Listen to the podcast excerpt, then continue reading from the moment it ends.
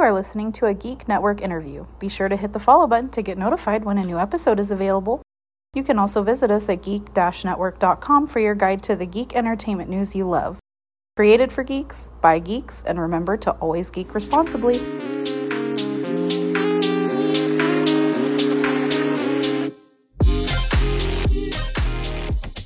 Good morning, good afternoon, or good evening, listeners, wherever you are. Thank you so much for tuning in.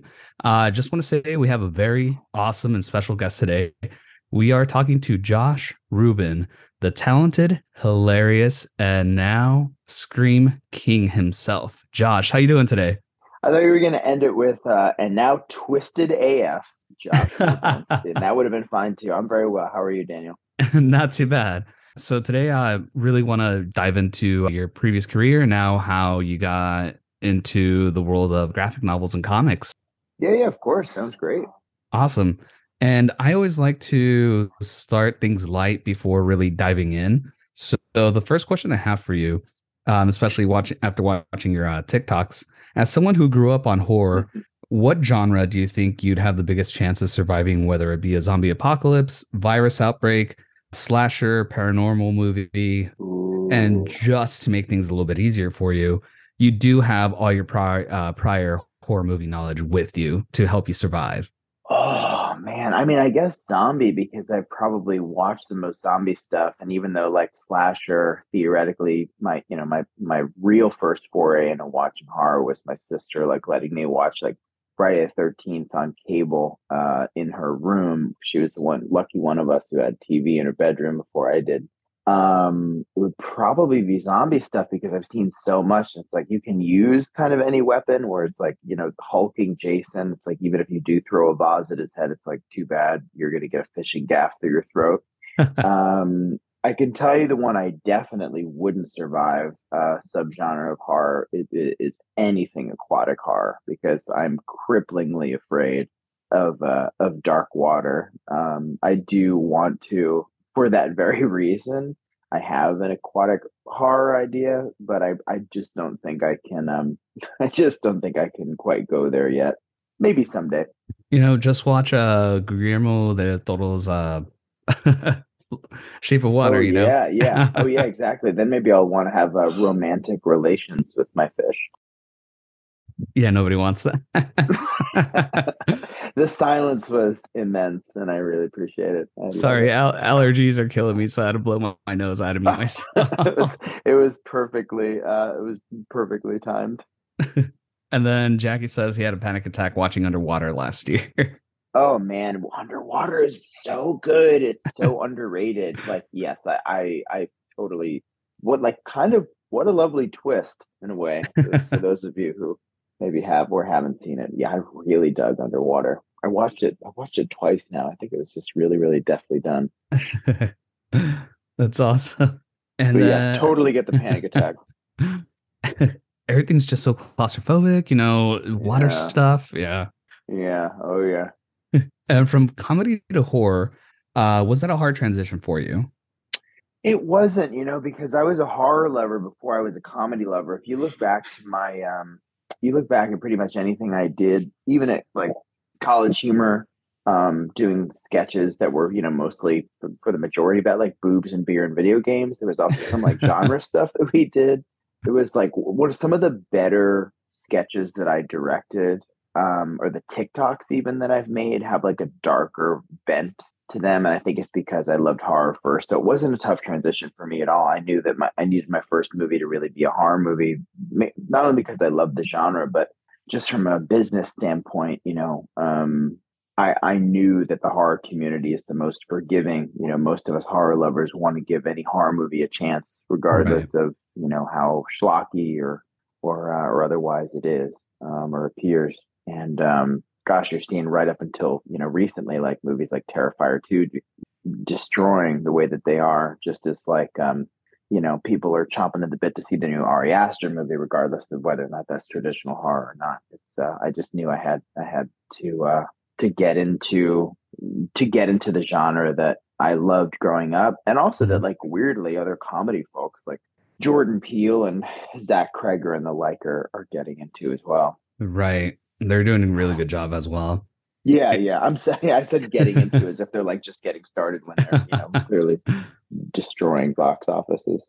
So I just have a little side question, then we can uh, dive back into what the main thing, uh, the main objective of this interview is. Um, with having written so many, so many skits for College Humor and directing, mm-hmm. how come, uh, you know, you never got the opportunity? Because I think your your writing skills, whether it be horror or comedy, they're SNL quality. Did he ever get a mm-hmm. chance, or how come that never happened?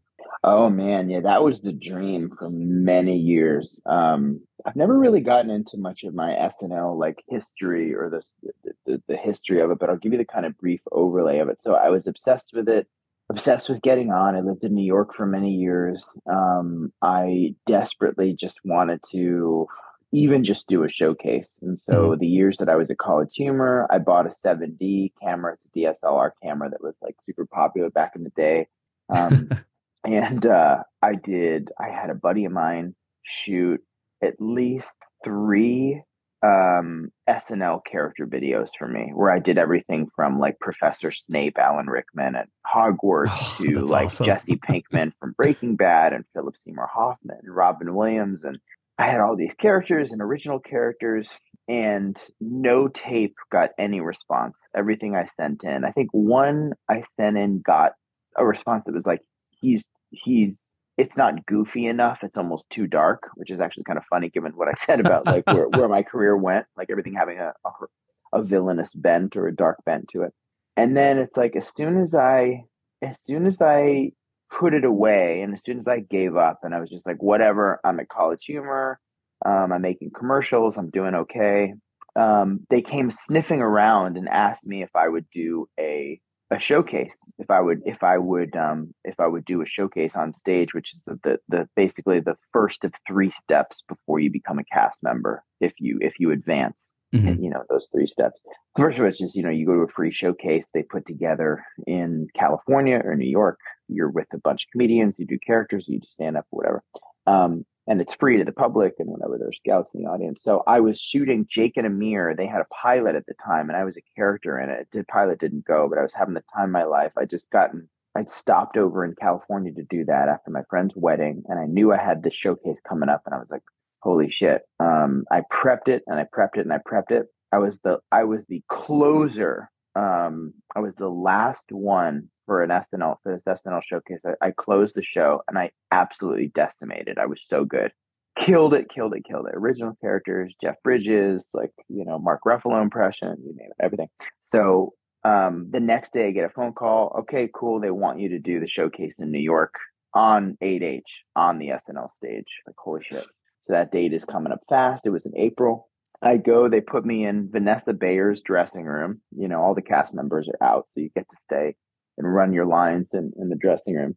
And the rumor is that when you get on stage, they're going to do something to fuck with you um, so that they see how you handle the pressure of a live performance. You can't say sorry, you can't go back if something happens live, whatever. So I'm like, oh, what's that going to be?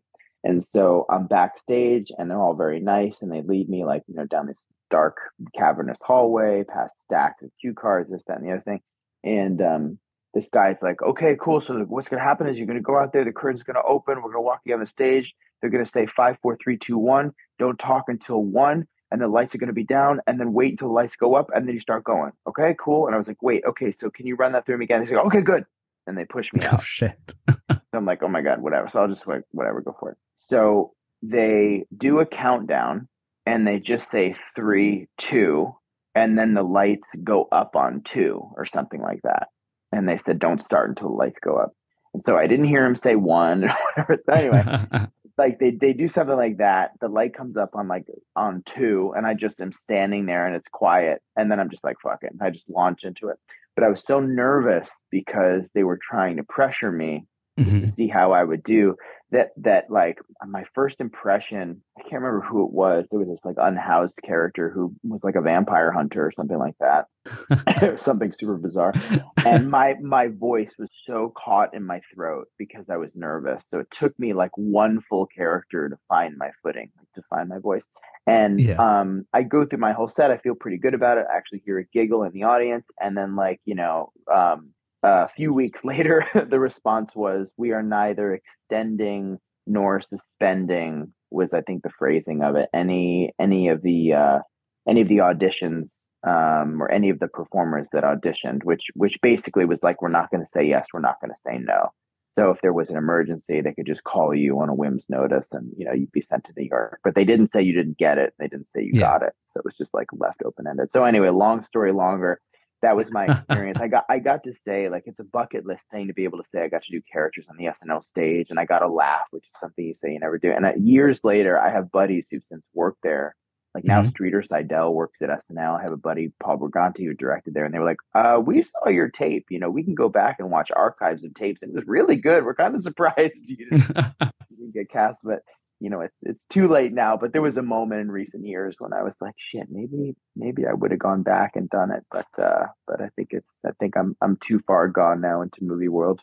No, that's great though. Uh, transitioning to the whole movie world, so yeah, yeah. And was it difficult to wear multiple hats on one project since you did, you know, direct star and write Scare Me? Um, well, thank thanks to College Humor and my like film school that was College Humor, where I would direct stuff that I would also appear in, or I would act in stuff and self direct, or I would just write stuff that I would direct, or just write stuff, or just act in other people's stuff. That that constant collaboration and like matrix of combos of of everything aforementioned that prepared me to self direct i still talk to i made sure to get on the phone with someone who'd done it before just mm-hmm. because a movie is way longer than a three minute sketch you know jim cummings right. i talked to and Whoa. he gave me some great advice yeah yeah and uh, you know I, I i was like you know can i just ask you pick your brain about it in case there's anything i'm just like you know brain farting on he was just like just learn your lines and be a good person so that you're like a good you don't have to think about any of the prep crap until you know you're you're you're fully fully locked up but by the time you know you call action it's just you and the actor and you just worry about performing. And he was totally right. It's like uh, everything was so buttoned up and i was so over prepped by the time it did scare me in my first movie.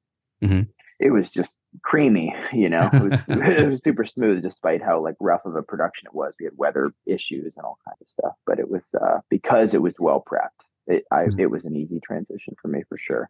Gotcha and I mean, you you wrote the script, so you really got to dive into the heads of you know these three characters, four, um, I we can say, uh, from this movie. So, w- having gotten to each of their heads, was it hard giving yourself self direction while working on this project?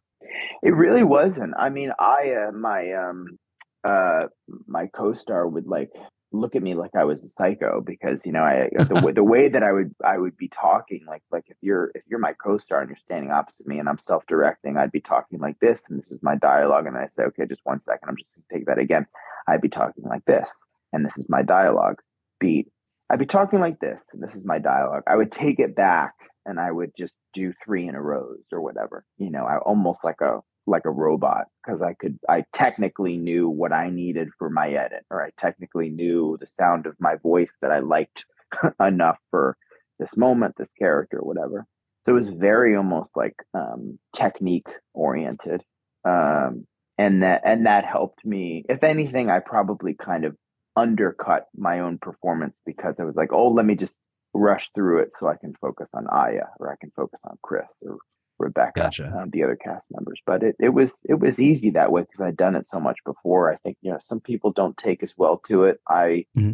have a weird imagination, and I've been had had a lot of practice, and so you know, and a shit ton of prep, and it was it was okay by the time we got there. Gotcha. Okay. Yeah, that's uh, one of the biggest questions I had because again, wearing multiple hats. But now, yeah. uh, from writing comedy skits for College Humor, which we've discussed multiple times already, to writing a full length screenplay. Did he have any problems transitioning to writing a full length uh, graphic novel? Oh, completely. I, I um candidly, you know, my publishers at um at Invader Comics, you know, they God, they were so lovely. But the the, the first project I was gonna I, I was sort of hovering over was adapting this vampire idea that I had that I was thinking about doing it as a movie, and I was like, no, let me try it as like an ash can, like a preview comic. and it was the most difficult thing for me ever to just keep it simple and think visually they had we kept revising it and revising it my my sketch my sort of like sketches or my my beats were were way too full for what a preview would be for what five to ten pages would be in a comic book and I, I weirdly just would hit this wall where i couldn't figure out i just couldn't bridge it for some reason i'm such a visual filmmaker and so what i did was i put that project down and I and I um, I'd been talking to my artist Briana Tippetts for some time. I discovered her on mm-hmm. Instagram. Thought her work was so good, so wicked and gruesome and charming at the same time. And I was like, "Look, I have this old screenplay that I never got to make called Darla, and um, I was wondering if I, you just gave it a read. If you think there's a graphic novel in there, you know, maybe mm-hmm. we could maybe we could adapt it." And I handed it to her, and she loved it. And so the process was sort of unfair um, uh, because she just blazed through the adaptation of hand drawing this movie um, and adapting it. And then the process really became like, you know, Invader was like, you got to take, you got to take out all these text bubbles. There has to be half the amount of dialogue. Um, so we cut about 15 pages from really, the, yeah, from the first version of it because that's really not it's really not how you should approach making a graphic novel. Um, I, I, did it because i had the story kind of there um, uh, and it gave me the leg up to kind of get it done. Um, and so I, I real what i really should have done was think visually about it and apply that visual kind of storytelling to what was already sort of there. So it, so it read a bit more like nick Drnaso beverly which is a big inspiration for me.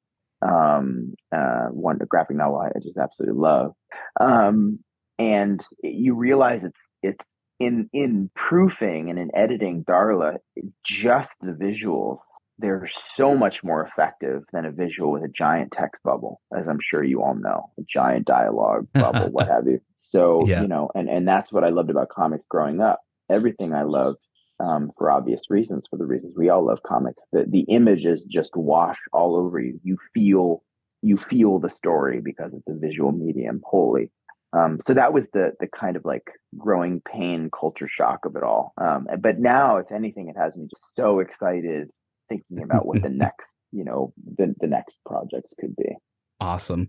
Also, I uh, just want to say uh, congrats on the Kickstarter, by the way. Um, it's getting some traction. I'm really happy to hear that, by the way. Oh, thank you. Thank you so, so much. Yeah.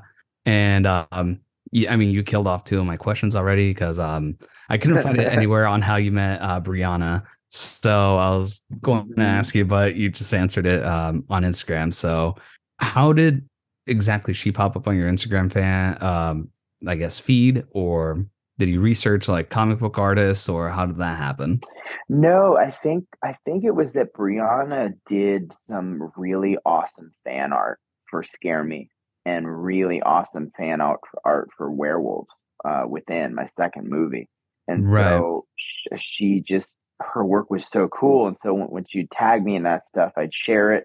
And then I'd start looking like back in her archive and I was like, oh my God, she's got such a spectrum of talent. She can kind of do anything. I mean, she can also, she sent me storyboard work that she's done. And it's like her, mm-hmm. she has a style, she has an eye, but she can also bend to a more sort of formal and um, kind of classical, I guess you could say, or classic style that's a little more kind of reeled in. But I love when you just give like Brie the wheel and just let her go and do her thing because it's, it's, it's she has such a such a such an eye. Um, so yeah, it was all it was all Instagram. And then uh, Jackie does say she is a phen- phenomenal artist and so supportive of so many people through her social yeah. media as well. mm-hmm. She she truly is. I also want to say, uh, you know, uh, I tip my hat to her because not trying to spoil the comic in any way or the graphic novel, but uh, you could tell there was something going on in the water, and I was like, that looks like a that looks like a fucking turd in the water, and you know, like, uh, that just grossed me out. I was like, I would never drink that, no matter how old I was, whatever it is. I I could spot it, and I would never drink that. So she did a good job representing that. yeah. Oh man, she really, really did. And th- those like those full pages, you know, we call spooky pages that mm-hmm. was that was another thing Invader did. They were like, you know, you need these kind of like chapter breaks in the story that hit at certain moments. And yeah, a full page image of fracked water or of you know a spooky ghost or a spooky mask company or a haunted phone or just like character pages. I'm just like, oh my god, of course. Like that's just a it's just a nuance I never would have um, I never would have applied myself and certainly didn't in our first go. But they know that world and, it, Yeah. and it's so so effective. You know, I, I thought that was actually your uh your idea because the way it was funnily uh so funny worded that I thought it was your idea. I was like, oh, this takes me back to reading comics back in the 70s and 80s because I still have vintage comics where they put those mm-hmm. ads mid break, and I was like, oh yeah, it's like totally you can, you know sign up or buy this item from this, and you know you just send in your credit Yeah. card or like check in check information, and boom, you have it, you know, in a couple of days. Well, Bree actually did. I think she she already had two. She had the haunted phone and the mask. Maybe there might be one more. And I thought they were so brilliant. And it was Mike at Mike Perkins at Invader who was like, "You need, you know, just like those ads. Like, what about two two political ads? Um, Ooh, uh, yeah. and then just like like three or four just full page images that just like give you a sense of this like twisted, wicked world of things getting worse, of just like an eerie kind of feeling as you're reading it. Where you're like, yes, that's amazing. Gotcha.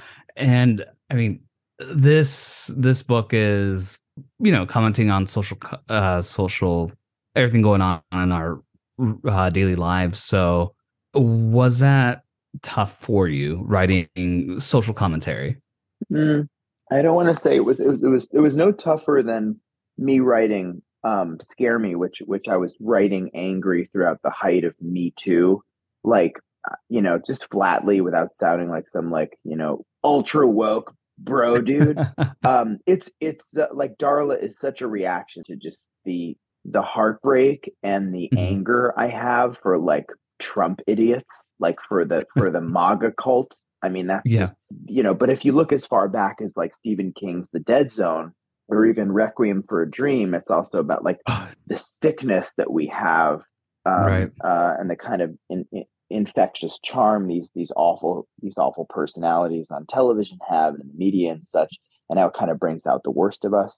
Um, Darla is already inherently kind of insidious, uh, and and her isolation, which is just what's so heartbreaking about the character, is is what makes it sort of worse. And that's why there is there are these kind of like cultists out there you can call them is because like, they're just so fucking lonely and it's just so sad. Right.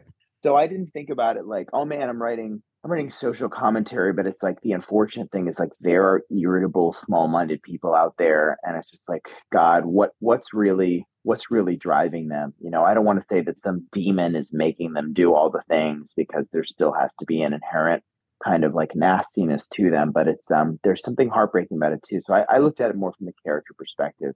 This is breaking Gotcha. my heart. This isolation really, really hurts people and really drives them kind of mad. Um, but it also boils to the surface, you know, Yeah. um, an inherent toxicity that was already there. I hate to say. Yeah, no, definitely. Um, and you already mentioned one thing, uh, Requiem for a Dream. That movie scarred me. This is I related her to uh Sarah Goldfarb when you know she starts taking diet pills. Turns out it's speed. She gets addicted. Just Mhm. watching the TV constantly, and like that, you know, got to me since that movie already scarred me. So like I felt a little bit down, but it was a really overall really good story. And I work. I, I put in my two weeks at my day job, so I'll say it out loud. I work for Consumer. Congratulations. Thank Oh, you. Oh wow. Yeah.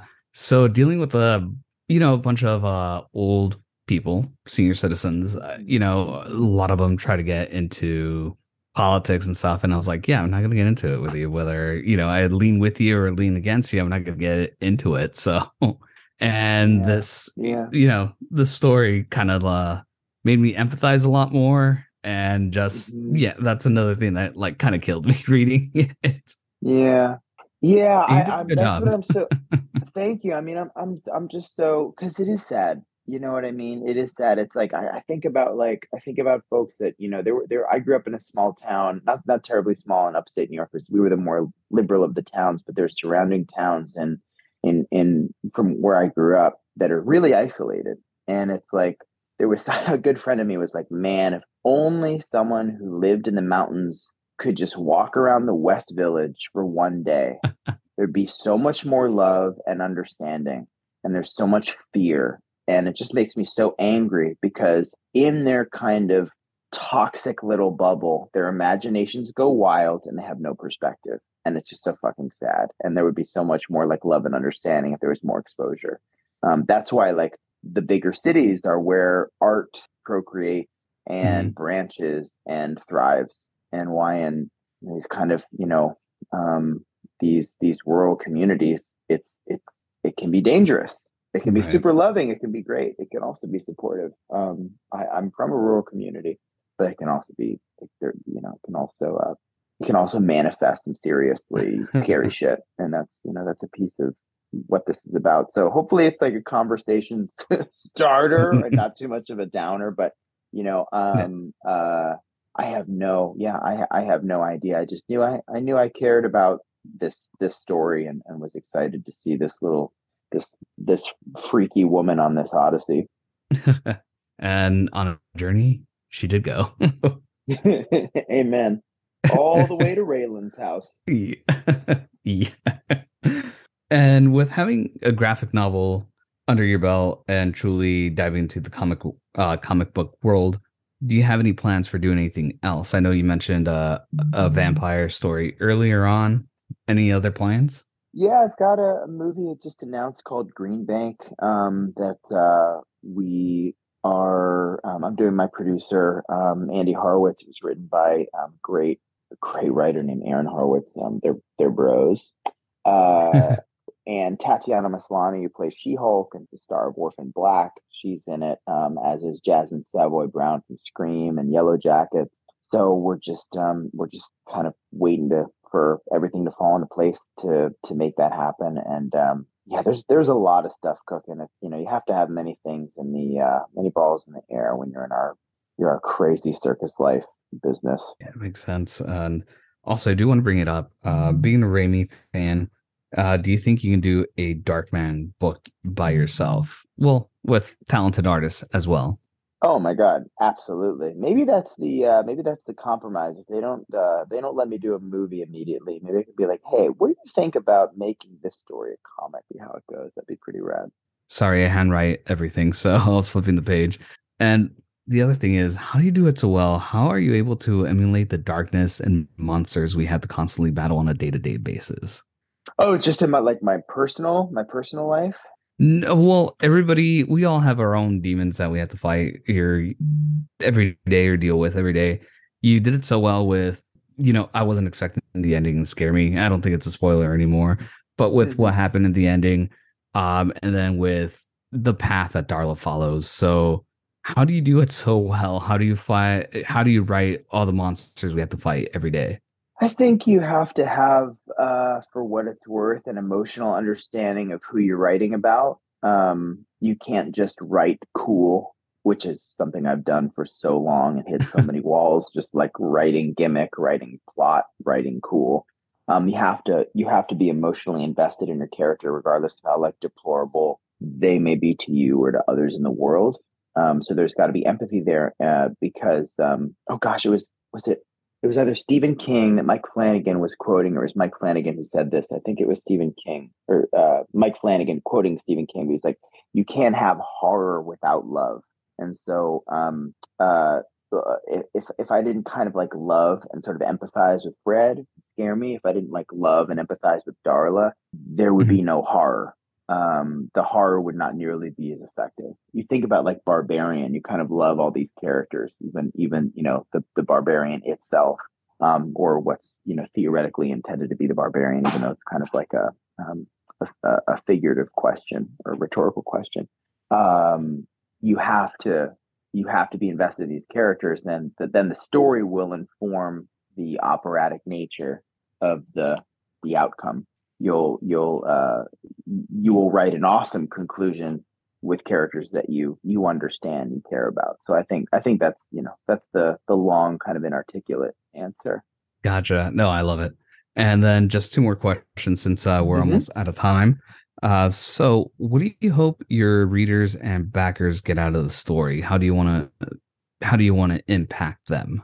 I hope that, like you were saying, I hope that um, you do feel something whether it's a little a little broken a little conflicted a little sad um, uh, if you if you close the book feeling, then it's a win to me. Hopefully, not feeling angry or upset. You've gone on this journey with this person, like angry, um, angry that you've empathized maybe with someone who's kind of like deplorable in their own way. But the most important thing is like it, that it sticks with you, that it's the the kind of thing you can't stop thinking about. I think about this with like Tar. Like I I didn't like love Todd Field's Tar. I love Todd Field, but I also can't stop thinking about Tar. um, it got under my skin, and she wasn't. She, she's no hero. That character is kind of deplorable in her own way, mm-hmm. but she's also broken, and there's also there's also a kind of a heartbreak about Cate Blanchett's character.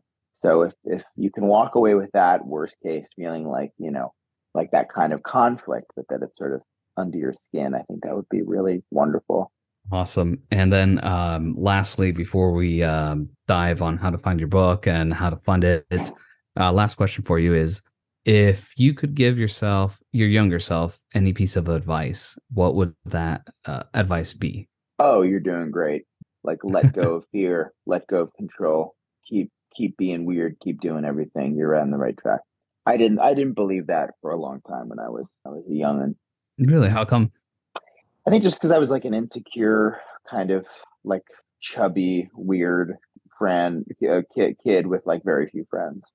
So it's like dude no all of your your looks your weirdness your funny drawings your silly stories like everything is great. Everything everything is good. Doesn't matter how much you're bullied in school or whatever like it's it's gonna be great. So just like let it ride, just ride it. And look at you now. and look at me now, baby. Yeah. And with that being said, I just want to say uh, thank you so much for listening to this podcast. You can find Geek Network at www.geek-network.com at Geeks AZ on all social media and YouTube.